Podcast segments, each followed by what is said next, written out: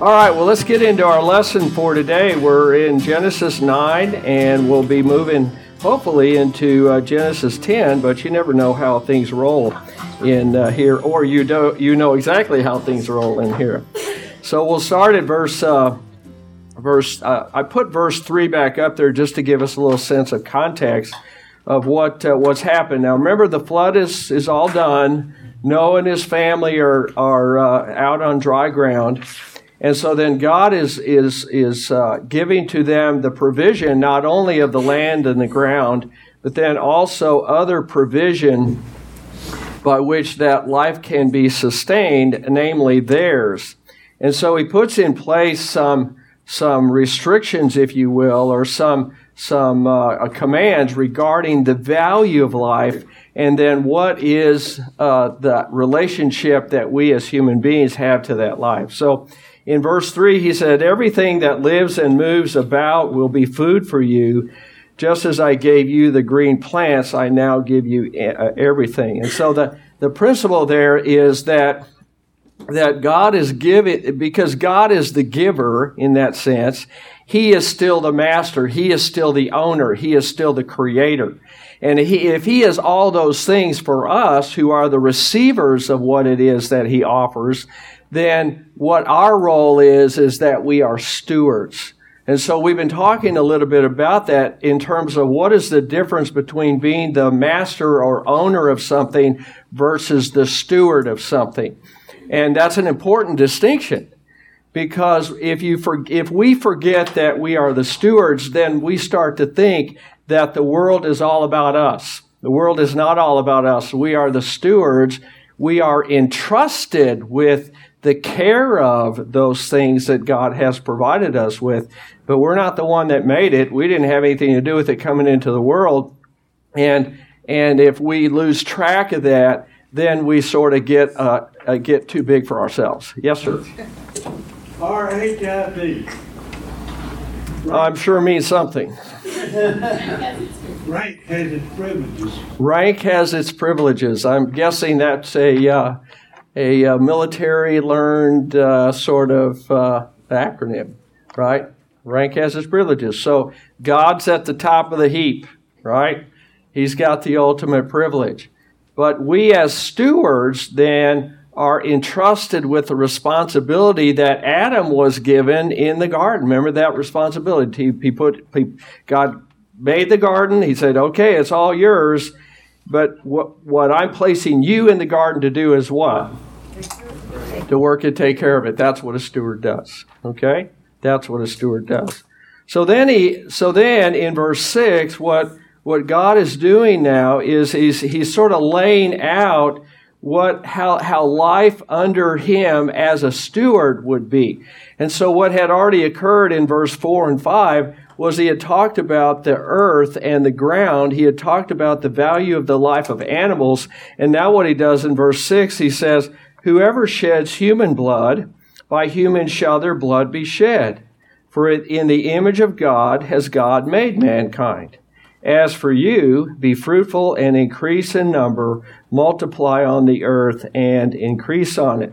So notice what God does is he places a value on each of what his creation is, and he says to us, we are stewards of that life. So we are stewards of the ground. We are stewards of the environment. We're stewards of the earth and the universe to some degree. We're also stewards of the life of animals. Okay? How many of you are animal lovers?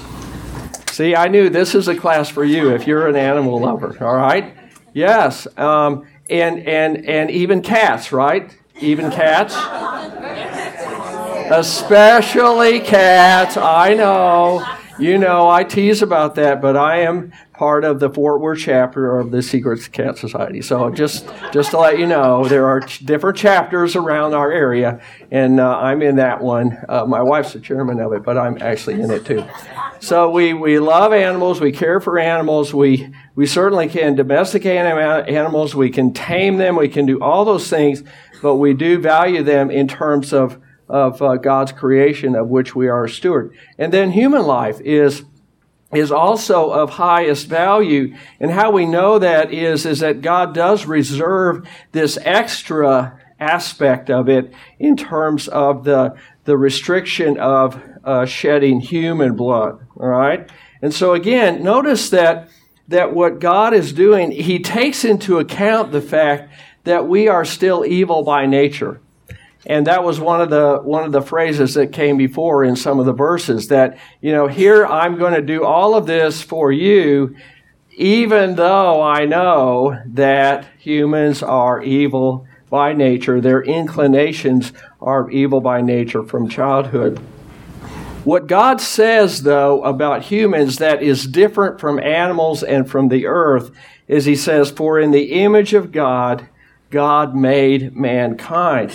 Um, there are tons of opinions in commentaries all about in terms of what does that mean, the image of God. So I can present to you the sort of orthodox Lutheran view of that, and then you can run with that in whatever way you want to. But the image of God, at least in our Orthodox Lutheran uh, uh, tradition, is that um, that was the perfection in righteousness and holiness in which Adam and Eve were created. Okay? And in that sense, all human beings share in that. The problem is, is that because of the sin of Adam and Eve, that perfection, that holiness, and that righteousness was lost. And it's only restored through faith in Jesus. All right? Having said that, it's still suggests that God has a high, the highest value that he places on life has to do with human life. And so when you think about it from that perspective, what evidence do we have or what indication do we have? that God would value human life above all other life. Pardon? Humans. Humans have that. That's a, a byproduct of that high value that God places on life. But but what indication do we all know this? Maybe we're just not linking the two. How do you know that God values you as a human being above all other life? Well, we are created in His image, but again, what is it that, that see that image was lost through sin? So God says, well, rather than have you spend the rest of your life in this life and in eternity in sin, having lost that image, I'm going to restore that image for you. How? Through baptism in Jesus Christ. See, at, at the end of the day, it's it's Jesus is the is the way back to the restoration of that image of God. That's how that ha, that's how that comes back to us, right? And so, what does baptism do? Baptism is the application of water and the Word to be the assurance of that which Jesus did for us. Okay, but it, but it, but the point is, is that human life is of the highest value to God. It's not to say that these other things don't matter, but this is the one that matters the most. For whom did Jesus die? People. Yes, only for Tom. Yes, Tom. Yes, especially for Tom. Yes, that's right. That's right. So, you know, one of the questions that we want to be able to ask ourselves with respect to human life, and I just throw this in there as, a, as kind of a question that given the stewardship of life which God has entrusted to us, you know, how do we as Christians deal with the fact that there are some situations in life in which the taking of life is called for? Not necessarily wanted, but it's, it's, it's called for. When you think in terms of the times when government has to step in and take life, thinking of a justified war, for example, or thinking of perhaps um, capital, punishment, capital punishment, something like that. See, what I, I think there is room for us as Christians, as people of conscience, to really struggle with that. That there is, on the one hand, this highest value of life that God places on, on, on life, and yet at the same time, there's times when the taking of life might be, in fact, necessary. Yeah. Well, and just in this verse here where it says, uh, you know, by humans shall their blood be shed is the creation in the image of God also part of the role of life giver and life taker? I know it's a rabbit hole, but when I'm created in God's image, Mhm. part of God's role is the giving of life, the creation. That God does that, yeah. taking of life. hmm Yeah. So is that part of the image of God role in what you're talking about? And I hate to say righteous murder, but yeah, I I don't. Well, it's just it's so where we as Christians struggle a lot of times is when when government has to do something for the sake of protecting everybody else. Okay, so that's kind of the idea of justified war, or even with capital punishment. Where that gets into is the fourth commandment that deals with authority in government, and then Romans 13, if you want to look at it biblically, uh, talks about that very thing. But the struggle for a lot of us in terms of our um, uh, feeling about the highest value of life is that even when life has to be taken, we grieve that. See, even if it was a, a necessity in order to protect life, it's like the uh, what do they call that with uh, um, when someone is being uh, attacked in their own home, and then you have the right to defend yourself. Stand your is that stand your ground? Uh, yeah, whatever that I forgot what that's called. That we're we're it, the taking of that life was necessary to protect one's own life. But in the process of taking that life, it's not like anybody's going, hey, hey, hey, look at me. It's, I feel bad about that. I feel sad about that. Okay? But it's just that in terms of what God provides is a provision that sometimes human life is taken. That does not change the fact that God still valued that life. Okay? Does that make sense? Yeah. So it's okay as a Christian to have a conscience about those things. It's okay to struggle with those things, right?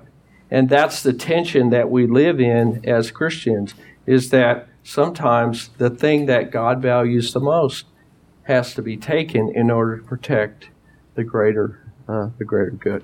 Tim, you have thoughts about that? No, just I mean, when I joined the Marine Corps, my dad told me, uh, 'cause he was a Marine, also he said, uh, sometimes, son, good men have to do bad things. Yeah. So it's just Yeah. one of the things you have to do sometimes. Sure. Yeah. Okay, well, let's go to the next part then, verse 8. Then God said to Noah and to his sons with him, I now establish my covenant with you and with your descendants after you, and with every living creature that was with you the birds, the livestock, and all the wild animals, and all those that came out of the ark with you, every living creature on earth.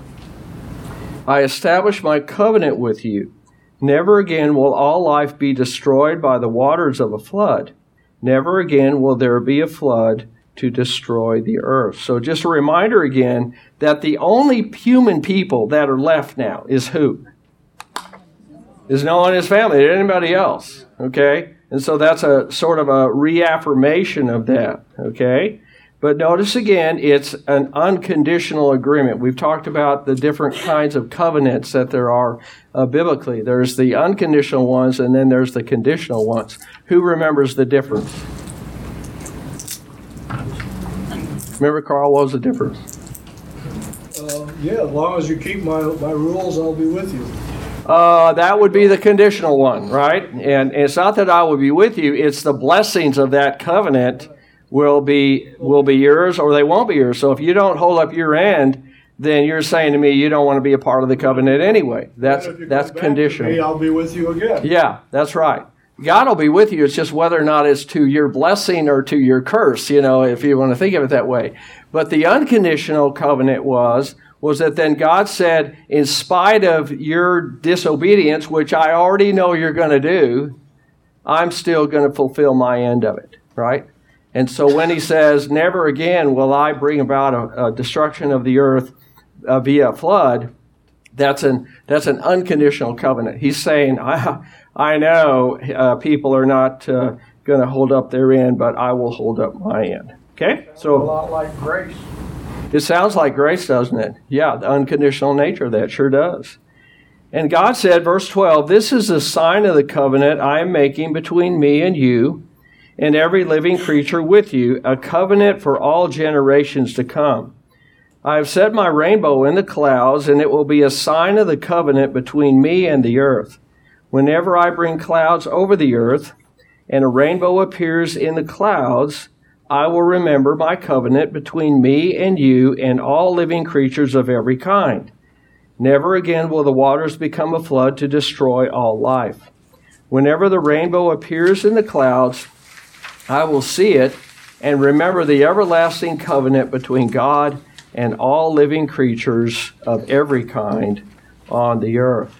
So, why does God need help remembering something?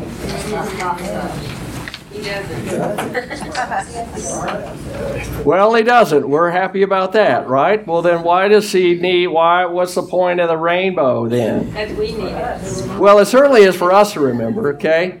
So, what do you think of when you see a rainbow up in the sky? Do what?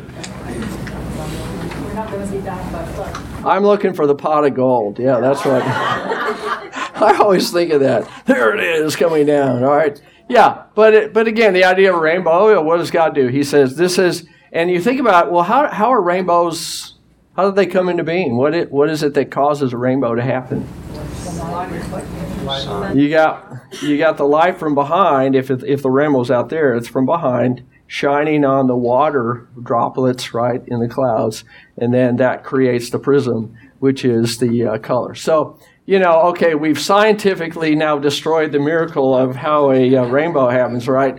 But actually, the beauty of it is, is that it is a way for us to remember God's promises. But it is interesting that what God says here is that when I see the rainbow, I will remember my covenant. So that word remember is the key word, and we've already kind of talked about that a little bit where the word itself in the Hebrew means keep in mind. Keep in mind, right? It's important for God to keep in mind His grace given the evil inclinations of His creation. It's important for us to keep in mind the wonderful, the wonderful gift that God's grace is, given our own evil inclinations as well as the evil inclinations of the world around us. Okay? We talked about that a little bit before.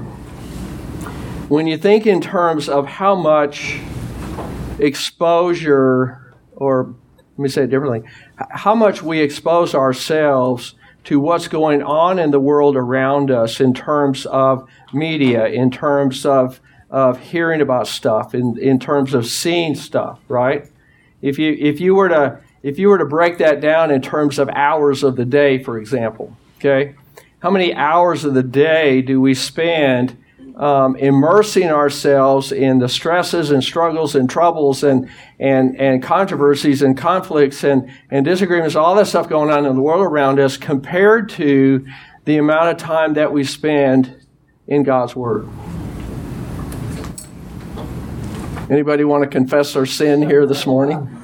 Least of all me. Yeah, right? I mean, isn't that, the, isn't that the case? And so when we, when we immerse ourselves in basically what is the negativity of the world and the hopelessness of the world, and then we spend very little time and very little energy spending in talking about and learning about and, and, and meditating on the beauty of God's Word.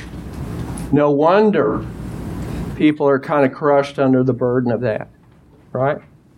And so it's important for us to be able to do that as well so that we remember. Otherwise, we don't remember, and then that uh, negatively affects our lives as well. Okay? Any thoughts about that? Yes, ma'am. Well, I'm, I'm really sad because of what's happened with the rainbow, that it's been hijacked to represent something completely different in our time today. I think sometimes that happens. Symbols kind of can take on new meaning depending on what people do with it, right? And there's no question now we're kind of in the Pride Month, if you will. And that um, in and of itself, hmm? pride.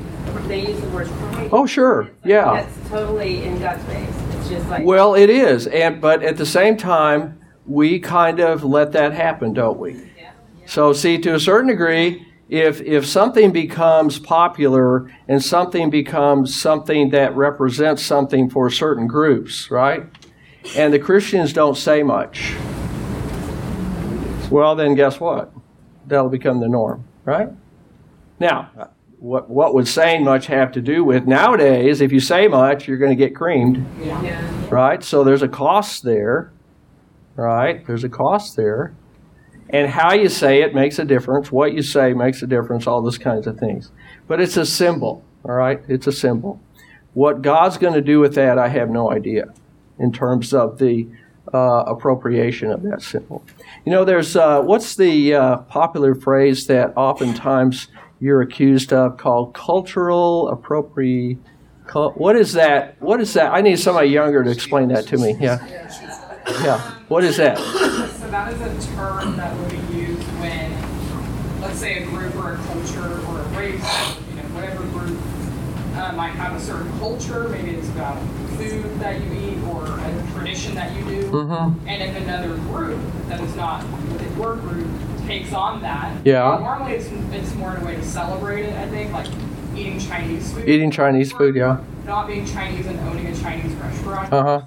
Yeah. Um, that's called cultural appropriation. Cultural appropriation. I call it appreciation in a lot of ways. Cultural appreciation. I like that better. Let's go with that term. That's a way better yeah, word. Yeah. appropriation is the negative term. That's a negative term. So if you take on, if um, if I take on somebody else's cultural um, symbol or something and claim it to be mine, or at least show it to be mine, then that's negative. That's that. There's an accusation of cultural appro- appropriation. Okay. In in some sense of it, perhaps what has happened is biblical appropri- appropriation of things, right?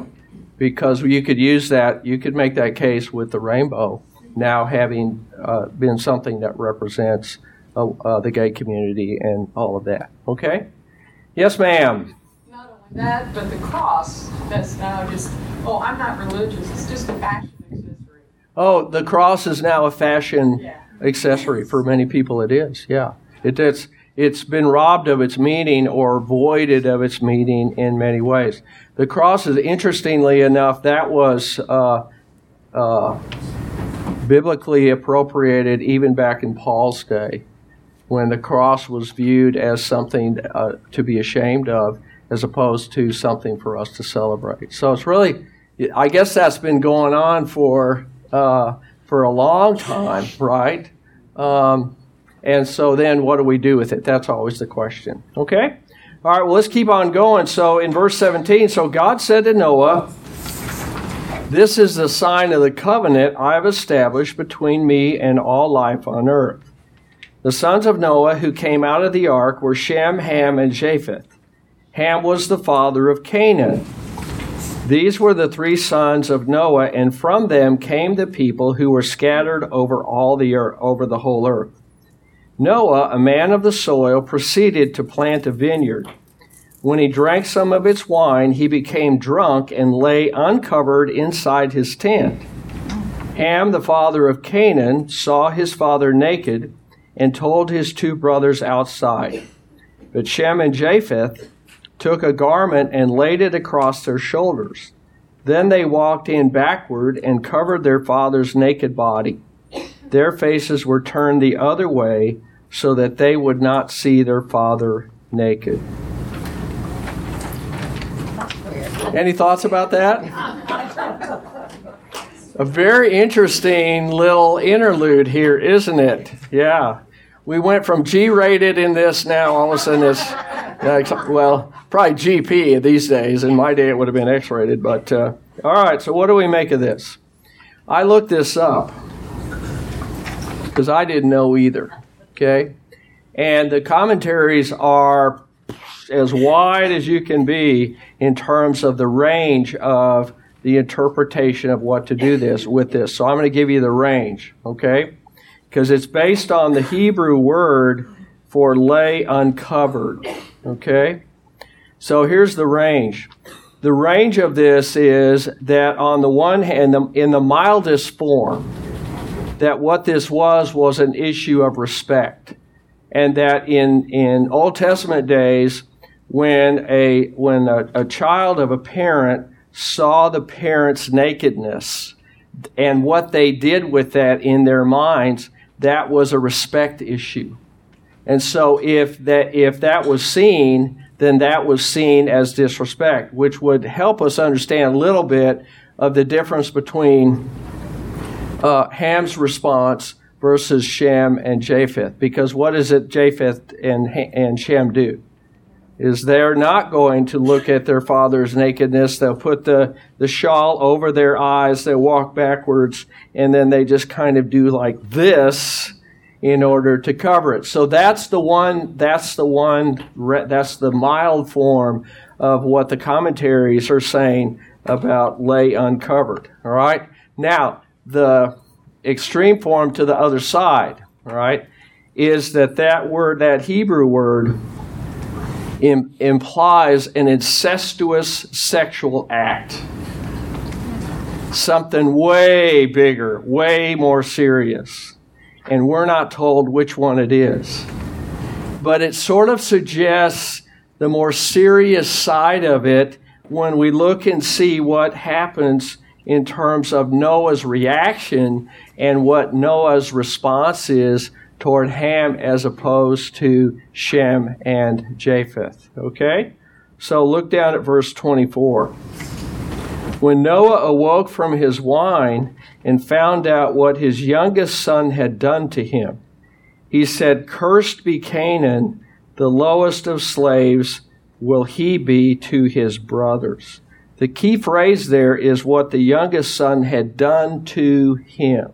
Suggests that there was something way more um, uh, disturbing here than just simply the idea of disrespect. But again, and it would have been disrespectful either way, but, but we're not told which one it is. Okay? So this is one of these um, sordid stories in the Bible which again, the Bible is pretty frank when it comes to describing the low places that people go, even people who are included in the covenant. The Bible doesn't it doesn't like, you know, whitewash stuff and just say, "Oh yeah, bad, bad." It it really kind of goes into this. Okay? So any thoughts about this? Do you feel better now knowing what the range of it is? Yeah.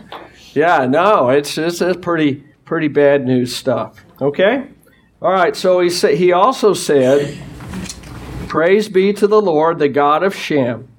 May Canaan be the slave of Shem. May God extend Japheth's territory. May Japheth live in the tents of Shem, and may Canaan be the slave of Japheth." So so with a blessing, remember always with biblical blessings, particularly Old Testament, there was a an aspect of it was picturing their future. Okay, that's the idea here. And so, um, so the picture anyway that uh, Noah places before his sons is that Canaan will be the slave to all of them. Okay. Any thoughts about that? All right. Well, let's keep going. So after the flood, Noah lived 350 years. So he lived a total of 950 years, and, uh, and then he died. Now, who would like to read? so I, I'm not really interested in reading all of these unless someone is just dying to hear all of the names. All right? But the Bible is really big into, particular Old Testament, is really big into genealogies for what purpose? And let's sort of talk about it at that level. What would be the purpose, do you think, of the Bible including uh, the genealogies, particularly of Noah, uh, but we also see it in other places in the Bible. It verifies history. Pardon? Verifies history. Yeah, so it verified these are real people, lived at a real time, that kind of thing. And tracing the lineage, remember? Because again, part of the lineage of Jesus comes out of the lineage of David, right? And then David comes out of the lineage of Shem. So there is this, this, this story of salvation is that it comes out of the real life, the real experiences and life experiences of, of real people, but that God's hand is at work even through all of these. And that's the thing that we always want to take with us as well is that God, no, it doesn't matter. It's not that it's unimportant what's going on in the world, but what's going on in the world is the context in which God's hand is at work. And sometimes we forget that. Sometimes our assumption is God has left the building, and then we think, oh, yeah, things are going to you know what in a handbasket, and so where's God when we need Him? God is here. God is doing exactly what God does. Okay, any, are there any of those names that jump off the page for you that you want to visit about, want to talk about? Yes, Carl. When we were at the uh, Creation Museum, Yeah. One of the interesting things they did was it, Scripture not only gives the names, but the lifespans. That's right. And they took the lifespans and added those all together, and they came, of course, came up with 6,000 years to Adam. Yeah. Therefore, they're saying the Earth is only 6,000 years old. That's the young earth theory. That's what that is. You know, but Adam was there on the seventh day. Right. What was all those other days about in God's time? Well, So, I mean, you know, God's. know. I mean- I know. Here we can get into that now. Well, God's time, our time, 24 hours at heaven. You know, we could do that. But again, traditionally, Lutherans have said, at least traditionally, have said that um, the young earth isn't. We don't hold anybody in our uh, church body to the idea that you have to believe in young earth or old earth. It's just sort of implied that the 24 hours that are mentioned in Genesis were, were that that was one day, evening, morning, 24 hours. So so we don't have an issue with that. Um, but the, I always like to ask the question: How old were things when he got around to creating the first day? Right. So that's a, a little bit of a question that I ask. The other thing with respect to the ages of people uh, and the number of years that they live, um, some of them overlap each other, so I don't know exactly how you uh, how you gauge that part of it. Um, but I will say this: people that hold to the young Earth theory really run amok with people that are more uh, geology uh, based or science based. Um, they look at people that do the that because they hold to the older theory. Um, that then you run into uh, well, what are you going to do with that in terms of science and geology? Okay, and we that might be an interesting uh, topic to cover someday in here for one of you to lead. Okay, because I am not I am not a geology guy. I'm not a science guy. So yeah, So which part of young earth or old earth impacts my salvation? Well, I know, and so that becomes the other part of it is is that is it really germane to my getting to heaven? Okay, now you can extract you could extrapolate from it that how do you know you're going to go to heaven? God said so. Where? It's in the Bible. So if you start whittling away at the Bible, then how do you know that that part of the Bible is true if these other parts maybe aren't? So that becomes that argument, okay? And traditional Lutherans have looked at that and said, if you start nicking away at the Bible and saying, well, this couldn't be that because it has to be that, science says this, etc., then you can open the door for the idea that I would doubt the Bible. And if I start doubting the Bible, now I'm going to start doubting other things in the Bible, including like the virgin birth and resurrection and things like that. Okay? Yeah. But some of us believe that science is a direct attack on the Bible. I mean, Some of us believe that science is a direct attack on the Bible. Okay, some people do. people can come up with all these theories and they want you to believe that they know, but it's not true. We have to look at the Bible as the truth. Mm-hmm. And then you don't doubt those things. You Yeah. doubt the scientists. Okay. Yeah, it's it's uh, again. I would sort of argue with the fact that we're living we live in the tension between the two. That's where we live. So we the, certainly the Bible is, gosh, it is the truth, right? But the Bible doesn't answer every single scientific question. The Bible says where stuff came from, but it doesn't explain to us how it came. And so that's the that's the dilemma a lot of times that Christians have and that scientists have with us. I just know that that if we live in the if we live in the polarities of that where each side is looking at the other one and saying, You're the problem, you're the enemy, right? Then you're not ever really going to get a complete sense of how do we do this together. Okay? How do we do this together? But some do. Some do, right? And some, and I've been around uh, because I was in campus ministry for uh, quite a number of years. Um, been around uh, people that were very science driven who were Christian. Okay? And I always, I loved talking to them because I always thought, how do you guys do that? You know, how do you, how do you teach that given what are your traditional uh, Lutheran Christian perspectives? And so, uh, one of the best definitions of, not definition of heaven, but one of my good friends who's uh, uh now retired from the astronomy department at Stephen F he said that his biggest fear about heaven is that when we get there, there won't be anything more to learn. Isn't that great? Yeah, isn't that great? Okay. So again, it gives a perspective of the idea of science, a, value of science is not necessarily to explain things, but to learn things. And that's a bit of a fluid thing. Okay.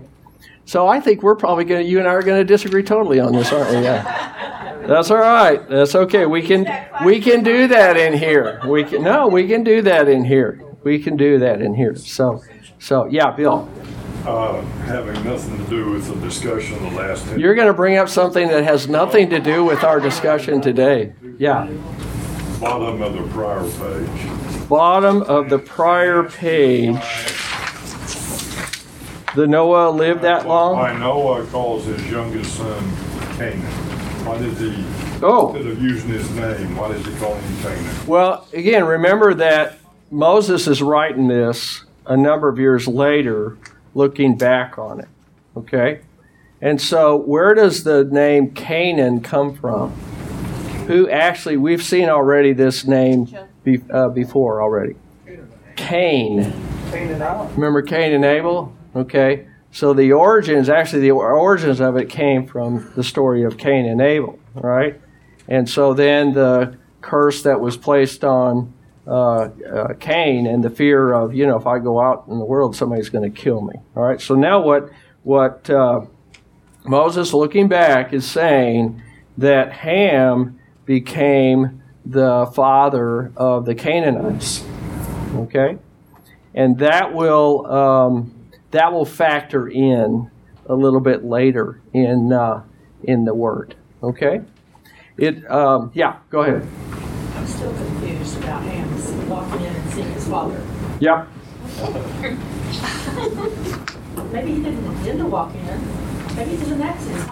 Canaanites Are you sympathetic to the Canaanites? Is that what you're saying? Your heart goes out to the Canaanites. Yeah, they didn't exactly. I mean, they, they were slaves of some, but they were also the masters of some. When we get to the map at the end, you'll see where they all sort of ended up after the Tower of Babel. You know, they all kind of scattered because their languages were the same, and you'll see where they all kind of went. Well, yeah, it kind of was, but again, see, that's what suggests that there was more to it than just walking in and seeing something you shouldn't have seen. That's what suggests that. Okay, but again, we're not given the sordid details of what that is. which just we can kind of just imply. The way that they do this is they look at a, that word in the in that language, and then they ask the question, how else is that word used in other uh, either places in the Bible or how's that word used in other uh, writings of the day. That's what they do. And they say, okay, that word is used to mean either this or that or whatever's in between. Okay? And then we, what do we do? We infer from that that it must have been something way more than just what they saw. Okay? You could probably do some additional uh, research on that if you want. But I, I, I spent at least two minutes looking this up, and you know, doggone it, that two minutes could have been spent doing something else. No, teasing here, but but actually, but it was it was very curious to me too because I thought, wow, that's quite a you know an everlasting curse on somebody. Um, just given the fact that there was some some sort of minor indiscretion. Apparently, it was not a minor indiscretion Okay. Any other thoughts? Yeah. You have uh, said several times about the tension, Yes, the tension. Yeah. and I think that we need to be more comfortable living in the tension. hmm We have this tendency to gravitate to one extreme or the other. Oh yeah, no kidding. And and uh, you know we want we want the world to be black and white. hmm You know, I know 'cause I've written poems about it. Right. living in the gray. Yeah. That's where it is. That's right. Living in the gray. Yes. Yes. But you're right. I mean, you really are. Um, uh, it's been very telling uh, of how difficult it is for there to be or anybody to listen to a voice of reason these days, given the fact of the, the seeking of the polarity. So if I go to my side, then a way that I can justify being in my side is that I can say anybody that disagrees with me is the enemy. And of course, then over here is the same thing. So it's just, it's very difficult to find anybody who can actually listen objectively and then discern objectively. It's very difficult. It's almost impossible if you're out here. Okay? So that's a really great point. Okay? And again, it's not to neg- it's not to say, oh, everybody over here is bad, everybody over here is bad, and the only place you should be is in the middle. That's not necessarily the place either, because sometimes when it comes to the issues of truth and and salvation and basic stuff that how do I get to heaven, um, it it kind of is over here, right? But if I go over here and treat everybody else that's different from me as less than me, then I'm not going to be able to be an effective witness for the truth that I have. Okay? So there's a lot to be said for that. Does that sound right? Um, does that sound right? For those of you here that are younger than me? Yeah? Okay, good. Thank you. All right. Anything else on the previous page that we uh, slid right over? Okay, very good. All right, so let's. You what? Well, oh yeah, here we go. We don't want to go back to that page. Okay, different page. Yeah, Science versus science versus faith. Yeah, yeah. Okay. I, I was surprised, I had to take a history of science course at OU. Yeah. And I expected it to be challenged, and it was a breeze because so many of the early scientists were Christians. They were. Saw their, Yeah. their investigations and their discoveries and Mhm. finding out things as a God-given gift Yeah.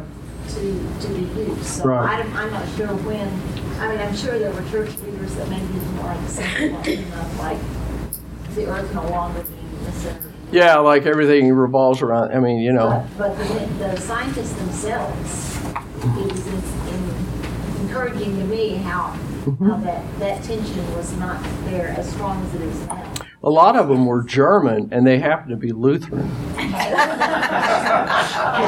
No, actually, I mean that was kind of that was the thing to be Lutheran, I guess. But um, like Johann Kepler, he was kind of the father of science, and his definition of science was thinking God's thoughts after him. Now, isn't that nice? That's really nice. Yeah, yeah. So I'm not sure either uh, if it was the age of rationalism or when when did the shift start to occur that then what a lot of what we have today is uh, antagonistic toward Christianity. That if you're a Christian, then clearly you are not uh, intellectual, and if you're not intellectual, then why are we even bothering talking to you? Because you're just a bunch of fundamentalist Bible thumpers. And that's very derogative language that's used about Christians, but that's the way it is presented, at least in the media around us. Now, maybe that's just the way it's presented, but that's not the, really the way it's being taught, okay? In some circles, it is. And some of that's that critical theory stuff that we have talked about, okay? The influences of that. Yeah. Speaking of this, science versus. Yeah. Uh huh. I knew a very bright rocket scientist one time. You knew a rocket science? Oh, that's that's cool. Yeah. Well, I guess that would be knowing. Yes. Biblical knowing. Uh huh. Finally, probably got tired of my questions, Uh huh. but he said, I have never found a real discrepancy between science and religion. Oh, okay, cool. He's, it, it, to him, it all just blended in perfectly. Yeah, yeah, And so I took that, I took his word for it, because Sure. I don't know as much as he did. right. That's good. I like that. It makes sense to him. It's nice to hear affirmations like that, and and not only hear the sort of degraded uh, viewpoint that people have. I think one time in his life, he did not believe in religion at all. Mm-hmm. Could be. he did not believe in God at all. So sometimes people evolve over time, and their views on those things change. Okay, well, let's take a look at the last page. I included this nifty little map. I guess we're pretty much agreed that we're not going to go through all the names here. Um, and that's I'm very thankful for that. Thank you. I'm grace, uh, you gracious. But uh, this is an interesting little map that I found on uh, on the internet that sort of shows where in sort of modern day the uh, the the sons of uh, and their families where they settled. Okay, so look at Ham. Mostly was in the area of Egypt and kind of that part of Africa. Cush is is mentioned. Then Shem was more in the area of of Israel. And by the way, that's an important uh, uh, detail because it's through the lineage of Shem that came Israel and Jacob and Abraham, and then eventually we get to Jesus. Okay, so that kind of makes sense that that would come out of there. And then Japheth went uh, went to the north, and so you got the uh, Black Sea, you got uh, the Balkans, and you got all those kind of areas. So it's kind of interesting to see kind of where people went. And again, they didn't go immediately because we're going to get to the story of the T- Tower of Babel and then how God confused the languages. And then, then there's this sort of dispersion, this scattering of people. But if you look at it from just that issue of the curse on Ham, who is going to be the slave of all, uh, at least in terms of the history of the relationship of Israel to Egypt, um, the Egyptians did their fair share of enslaving uh, the uh, the people of Israel. So that I, I, think that that there was this sort of sense of that now slavery was going to certainly be part of uh, of world history.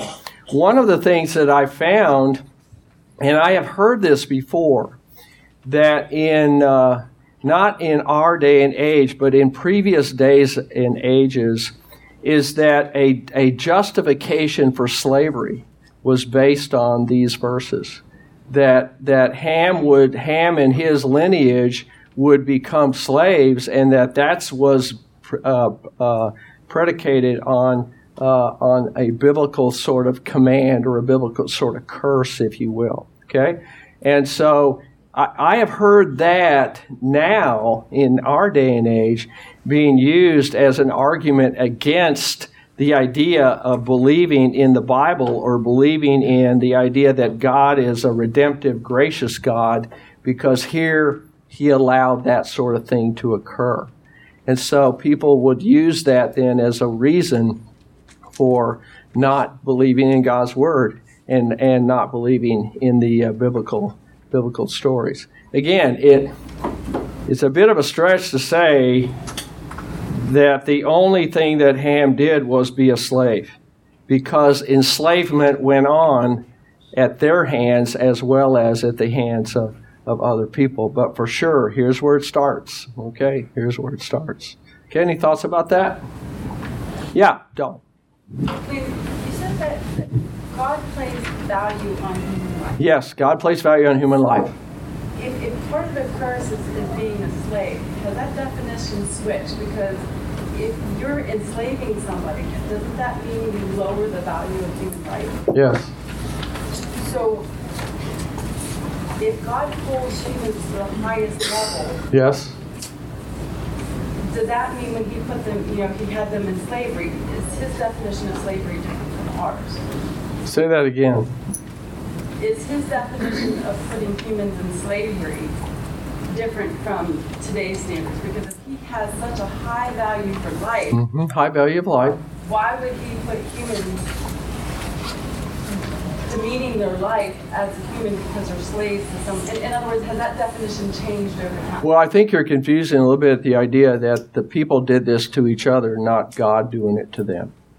Okay, God didn't do that to them.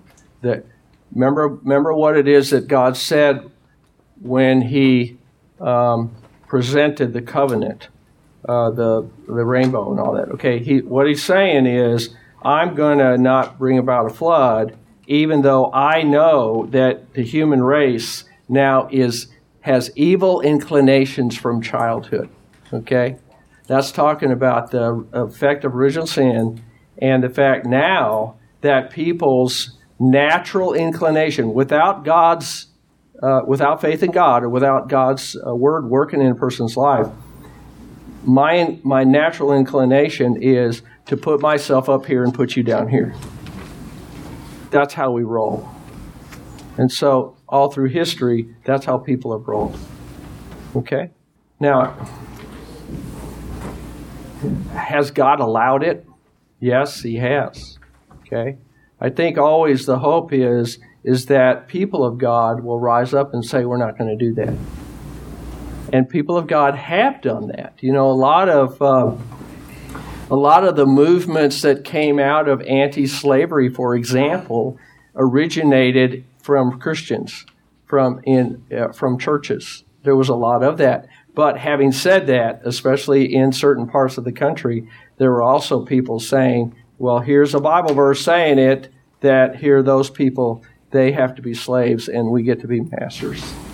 So people have all through history taken things out of context that's in the scripture and then use it to justify a heinous position that they take. Right? Okay. People have evil inclinations. Wow. That's a pretty uh, strong statement, is it not? Uh, the capacity that we have to bring uh, misery to somebody else, right? Yeah. Okay, great question. Great question. Anybody else? Yes, Sharon. Seems like now, when you talk about slavery, so many of the people that are alive now, that no one alive was a slave.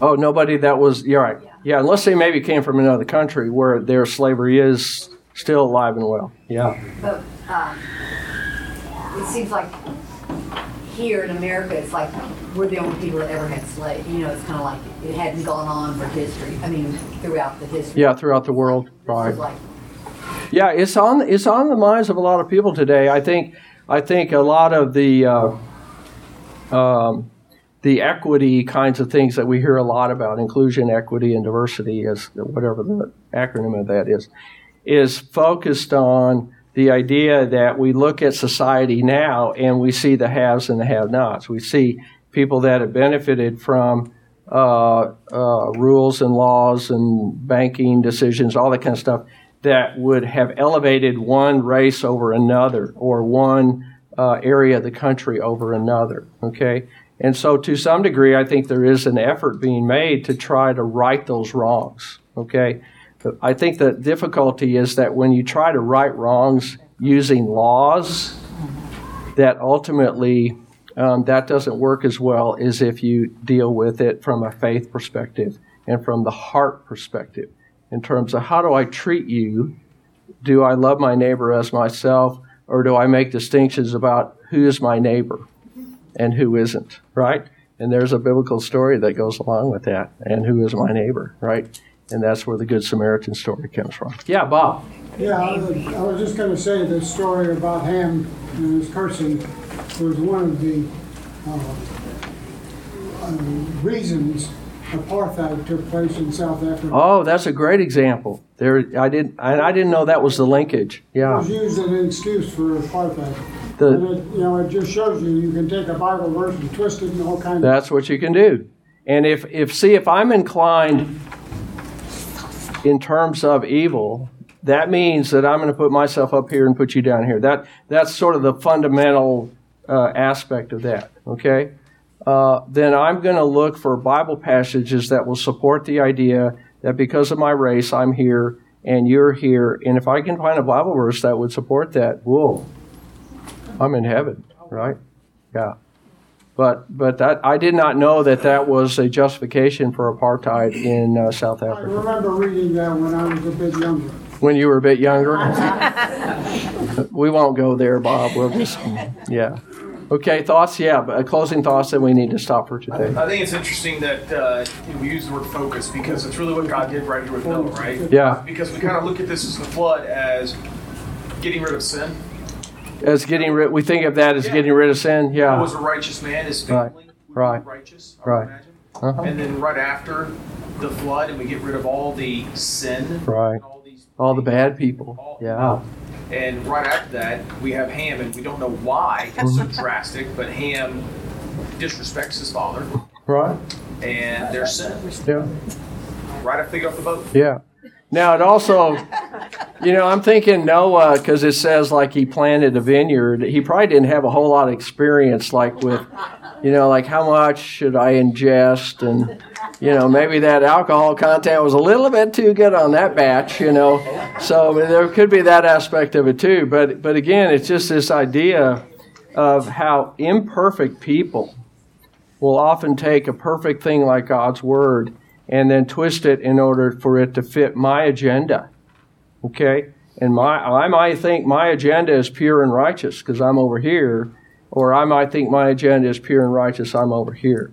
And we both have to look at ourselves and say, maybe I'm kind of part of the problem. Maybe I'm twisting it to suit me instead of really taking God's truth for what it is. Okay? Good stuff today. Great, great uh, discussion. We'll pick it up next week. And so let's close with prayer. Heavenly Father, thank you so much for the time that we can share with each other and the time that we can look at God's Word.